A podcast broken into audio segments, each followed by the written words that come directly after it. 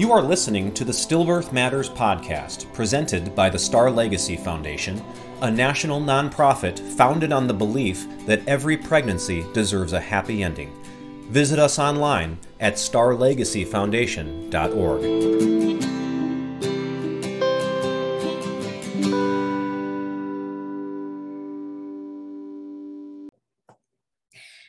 my name is Lindsay Wimmer. And thank you for listening to the Stillbirth Matters podcast.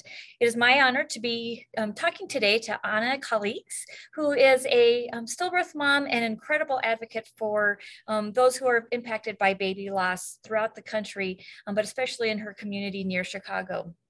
And it's an honor to have her here today. So thank you for taking the time, Anna. Of course. Thank you for having me. It's, it's, yes. it's my honor to be here.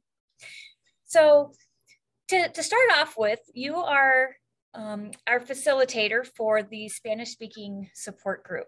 Tell us a little bit about um, that group and, and some of the, you know, maybe the, um, the growth or the, the positive experiences that you've seen from um, individuals who have been able to get on and have maybe for the first time that interaction with someone who's had a similar experience but also speaks the same language that they do yeah um, well it has definitely been interesting and very powerful to be that support person for the families I have um, been able to share with and, and provide support for.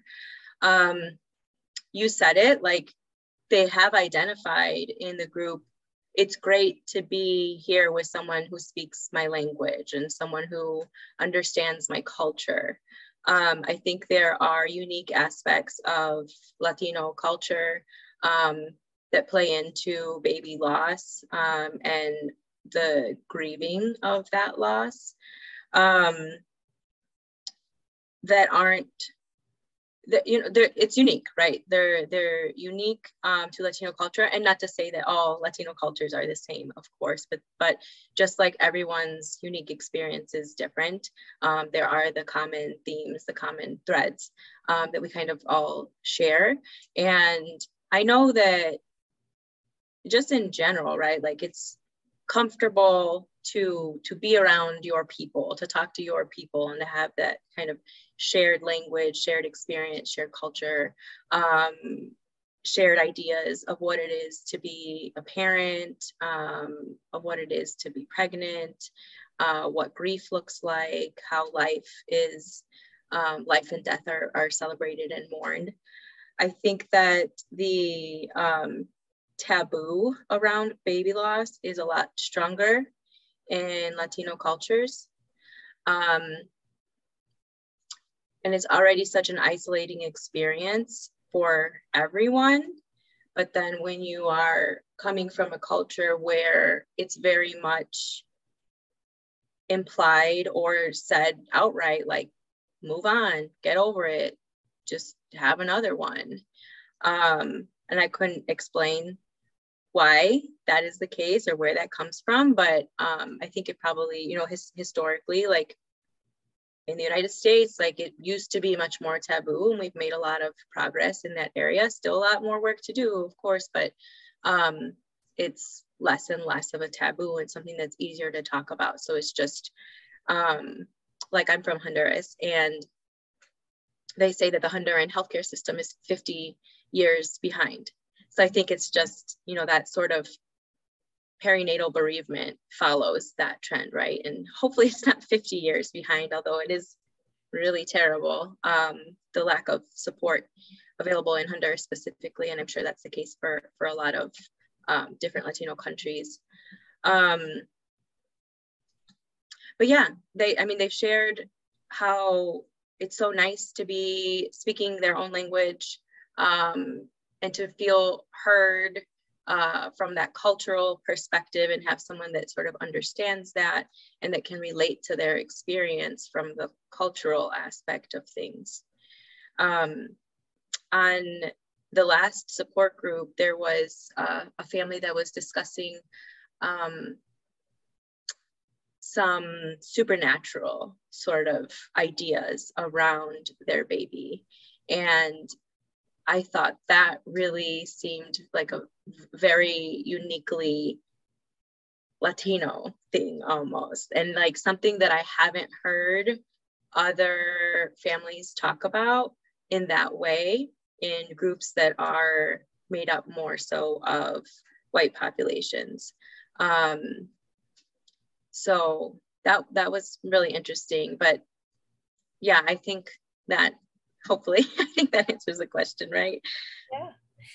You mentioned kind of those those cultural um, influences and the there's specific stigmas and, and taboos within a, a culture um, within the society as well. Mm-hmm. When I was in nursing school, I was um, frequently taught, and you can correct me if this is, is not not right, but I was taught that um, Latino cultures prefer to turn to their family as their primary source of support. But if if that's true, first of all, but then secondly, if that is the case, and turning to your family, you're getting these maybe not very supportive messages or that that um, pressure, whether it's implied or just um, said outright, that you should hurry up and, and move on. Um, how that has to create a lot of um, extra conflict if if there's not that kind of support within the family, but you also have that cultural um, pressure not to seek support outside the family. Yes, that is a, that is a huge challenge, and and yes, I would say that's correct. Um, Latinos are generally speaking very family oriented, and um, you know we talk about it it takes a village to, to raise a child. And I think that concept is very strong in Latino families. Right now, very relevant. I don't know if you've seen Encanto. Hmm? Yeah. So like that is true, right? Like it's like the families all together and they do everything together and they're helping each other and supporting each other. Um, lots of really amazing themes in that movie, but just specific to that sort of it takes a village, you know, we're together, we support each other. Um, it's it's true but then when it comes to this topic that's so taboo then it makes you feel that much more alone because the people who normally provide that support for you who are there for you um, aren't in this way. And you're told to not talk about it not think about it move on. So you also are basically kind of shamed into just being quiet about it and so then you don't seek support even externally amongst your your friends maybe mm-hmm. yeah that makes perfect sense to me and it would only serve to to add to that sense of isolation that you mm-hmm. mentioned mm-hmm. yeah and I, I think for women especially it's um common in in Latino culture for women to be quieter and I want to say submissive, but that's not the right word. Um, but like do as you're told. Um, there are certainly lots of strong, powerful, vocal Latino women um, in and outside of the United States. But broadly speaking, it is very common for, for women to just be more more um, subdued and quiet about um, their feelings, their discomfort, and just kind of like suck it up and just keep it moving. Um, and so if your support system is is telling you that yeah, and with regarding this topic, like that's how you should be, then then you you comply, you do that yeah, that makes sense. That makes sense. We've talked in the, the past about how so many things about baby loss makes people uncomfortable. And that that obviously goes hand in hand with the taboos and the, the lack of safe spaces or, or people that are willing to hear some of these these hard discussions and in all those complexities you just described just add to to more of that discomfort I know that you are um, very passionate about a lot of the disparities that we see in baby loss and beyond, but but there's also a lot of overlap in our discomfort with with those topics as as well. So talk to us a little bit just about from your your perspective the the impact of of those disparities on pregnancy health and outcomes and and how that also folds into the the disparities that we see in the the support that families receive after a loss. I know that's, that's a, a, lot. that's a lot. Yeah that's a big big one to address. Um and so like you said like there are disparities that is clear. Uh, black and brown babies die a lot more than white babies. And those disparities exist at their at their root because of racism in the like systemic racism and and the implicit bias um, that people of color, color face in their pregnancies and then that extends into their journeys after they've lost a baby. Um, we can't talk about prevention of of stillbirth and and perinatal loss without talking about those disparities and the racism that exists and how that contributes um, to the fact that more babies of color are dying than white babies. And and some of those are easier to talk about than others. Um, it's really hard for providers to be introspective and accept and acknowledge their bias and their overt or covert racism towards their patients of color. I experienced it myself in my pregnancy. Um, and that was like a, num- numerous different points of contact. And um, one example is I walk into my doctor's office and she was going to give me a medication or a referral or something. I don't remember what the deliverable was, but the interaction was, uh, oh, so you're on Medicaid, right? And I said, no, I'm not. I have private insurance. But just her saying, making that statement comes like carries so much weight because she's making an assumption about my income, education, access to resources, knowledge, like my ability to take care of myself and my baby, like just that statement alone is is showing her bias that because of the way I look, she just assumed all these things about me and and my baby. Um and so that then affects the trust that I have with my provider. Um, and I, I, I, I, I was, I did have private insurance and I did have the education and knowledge and experience and, and all the right things in place for a happy, successful pregnancy. Um, despite that poor care that is a result of that systemic or systemic racism, implicit bias. But then there are so many people who are not like me, who are people of color. And then hence we see more babies of color dying.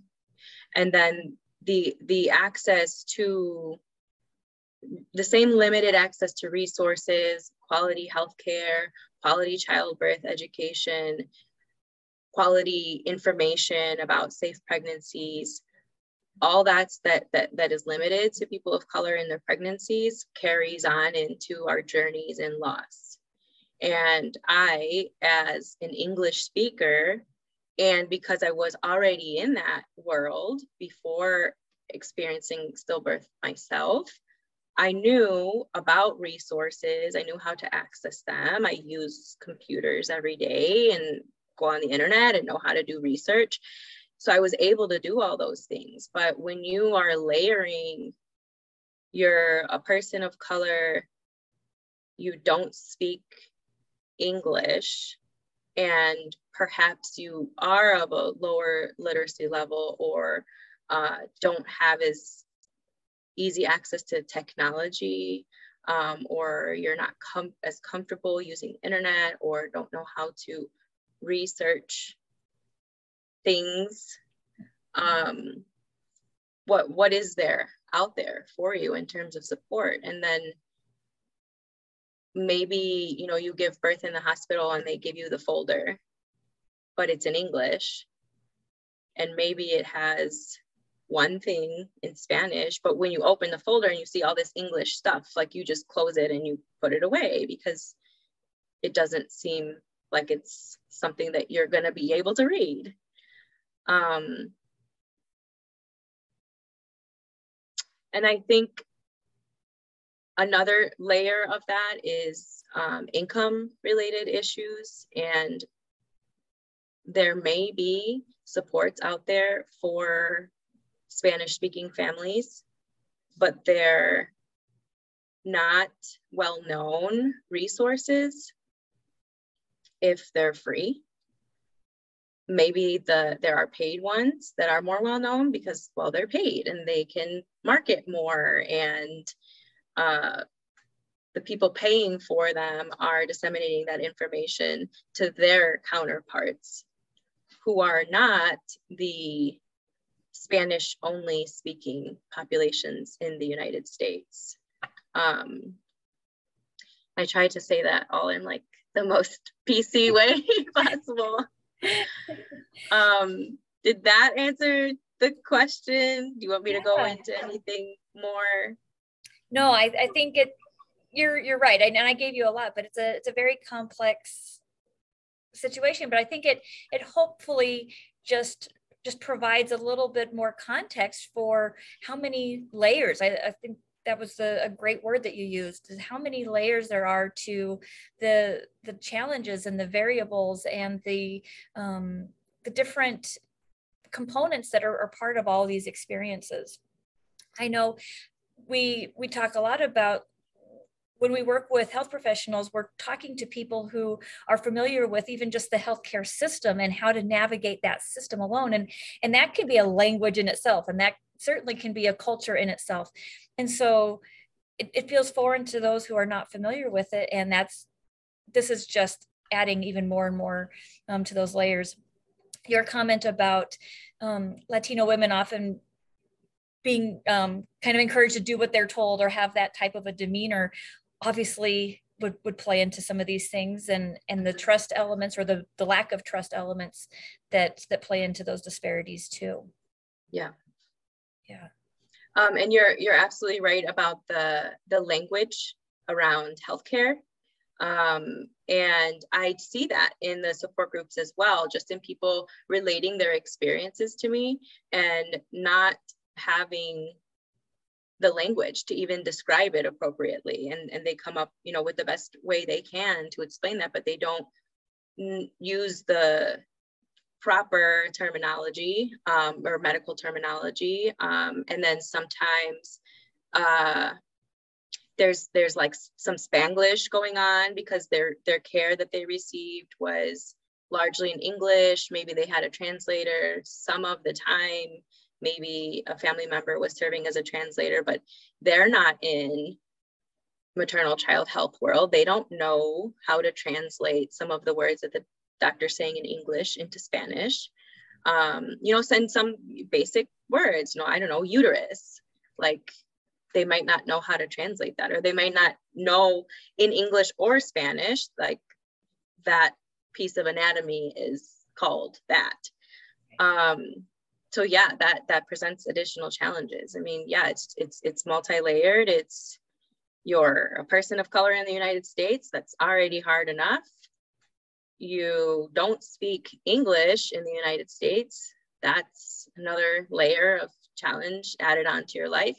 And now you've joined the baby loss club.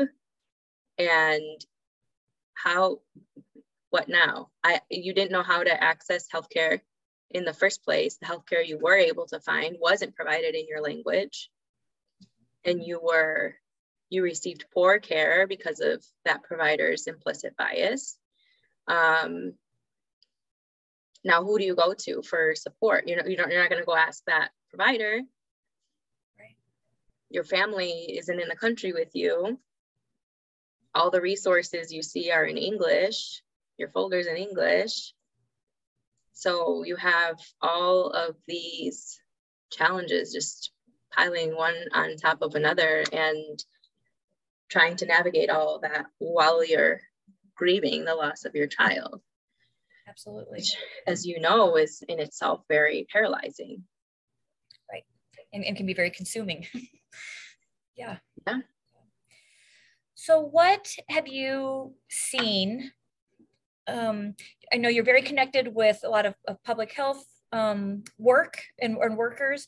What what are some things that you have seen people do that has been really successful or really made a difference in in bringing down some of these challenges, or or at least helping families to um, to overcome some of those those challenges?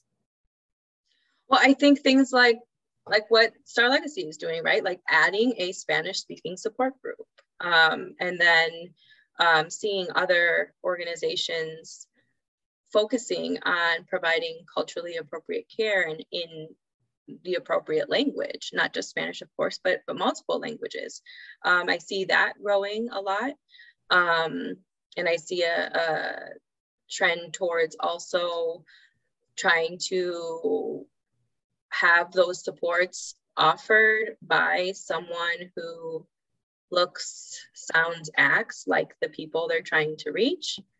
Um, so, you know, like me leading the Spanish speaking support group versus you leading the Spanish speaking support group. If, you know, let's say if you spoke Spanish, correct. Like having still a person who can uh, not only speak that language, but also relate to that culture.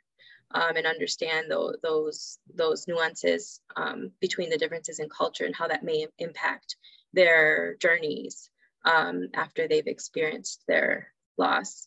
Um, so I'd say that that is an improvement and it's good to see things moving in that direction. And just overall seeing and and it might be a Baader Meinhof effect that like the more I get into this, the more I'm seeing it and the more I become aware of, or it is truly um, something that is that, that more awareness is being brought to and more people are are coming on board with the fact that we need to fix this and and we need to work on prevention but it's never going to be zero. So we also need to continue to improve the support efforts. Um, and that's going to look different for for different populations and for different individuals and finding skilled, competent, trained people who aren't just professionals educated in that realm um, to be able to connect with the people who need those supports. Yeah, I, I think that's really really powerful, and it um, it's it's very overwhelming, but it's also very simple at the same time. There's there's a lot of work to do, but sometimes we can start small, and it doesn't always have to be be trying to fix the entire system all at once to make it yeah and i i think um i have also seen a shift in not necessarily trying to tackle everything top down um, but like let's get these community supports in place while we work on on the system stuff yep. simultaneously because it's going to take a long time for system level changes to impact to happen first of all but then to impact the people who are actually affected um, by pregnancy and loss. Um, so doing both simultaneously but but putting a lot more emphasis on providing those direct supports um, at the community level seems to be growing as well that's that's encouraging. And i it's due in, in no small part to to you and many people like you who are really advocating and and making sure that um, there's there's better awareness and understanding of exactly what that journey looks like for, for um, people from all, all different kinds of, of, cultures and walks of life um, that, that are right beside us all the time and I'm I'm so grateful for for all the work that you're doing and and appreciate it. And I know that so many families will be be looking to things that that you and, and others who um, look like them whatever that particularly looks like um, for inspiration and, and hope and knowing that they can can move forward and hopefully that they can uh, make a difference as as you are with so many of your your programs and projects as well thank you yeah, and in no small part due to you as well. Well, we all we all can play a part, right? We all hope that we're we're kind of doing um, doing our, our piece of the the puzzle, and um, we'll we'll eventually hopefully get it all put together. Yeah.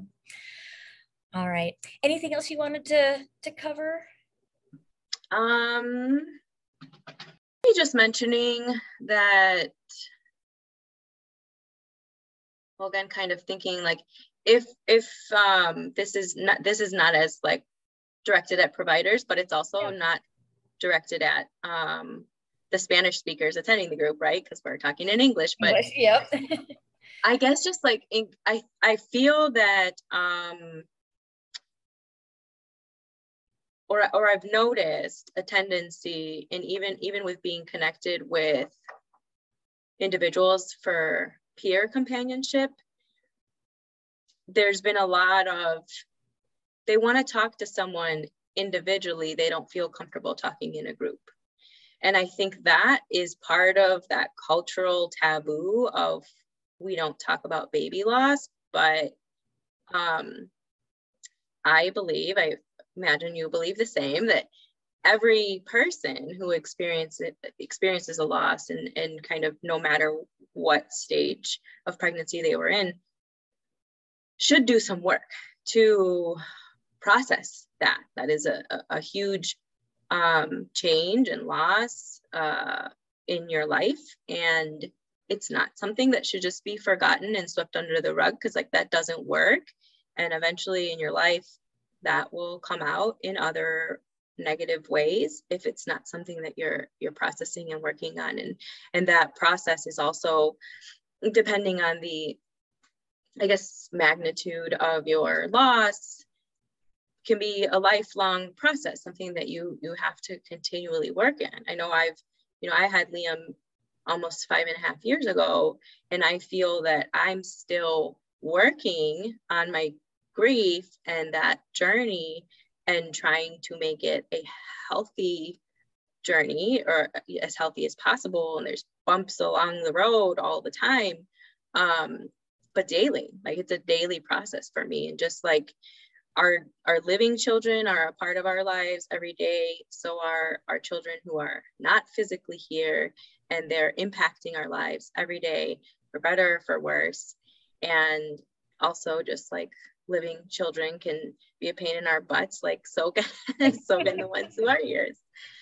Because and that and that's that's our grief and that's like today's today's a bad grief day and it's like if we have a bad day with with a living child.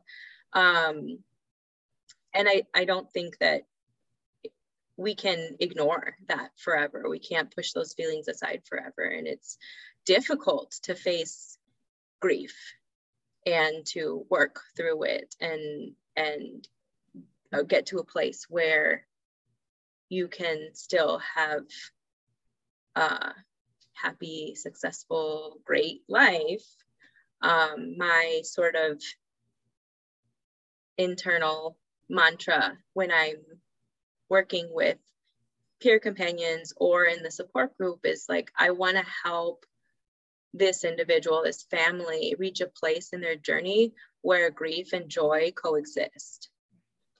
And that looks different for every family that I work with, every family that I talk to, and trying to to support them and give them ideas and options, definitely not telling anyone what to do one way or another because everyone's journey is different, but here's some things that work for me, here's some things that work for other people. Well, oh, you you haven't shared your loss with your family yet that happened a month ago? Well let's think about that. Let's talk about that and and what might help lift that weight off your shoulders. Keeping it inside forever or telling your family getting it off your chest. Um, you know just kind of helping coach them through their grief um, and through that journey. And um, the the trend of like i want to talk to someone individually like i was saying like i think that goes back to the the taboo of like well i don't want to be in a group and like share this with a whole bunch of people um but I do find value in the group setting too, just of sharing each other's experiences and understanding that other people are are going through a similar process as you are. Um, I think is hugely helpful. I know it was for me. I know it's also not for everyone, and some people do prefer that one-on-one companionship. But one way or another, to seek support um, in their journeys, and all the feelings are totally valid. Um, and it's really helpful and important to find a person to connect with to to process everything that everyone's going through very very nicely said i think that applies to to all of us and we can all anybody who has um, lived through baby loss can appreciate and, and really connect with a lot of what you just said yeah well, Anna, thank you so much for your time. We really appreciate your perspective and all that you do for Latino families, in particular with our Spanish speaking group, but then for so many families um, that work with Star Legacy and, and in your local groups and communities. So thank you so much for being here. Thank you, Lindsay, and thank you for all the work you're doing and for including me in that work. Absolutely. That's all for this episode of the Stillbirth Matters podcast, presented by the Star Legacy Foundation. Contact us at info at starlegacyfoundation.org to share feedback, request support, or suggest topics or guests for future podcast episodes.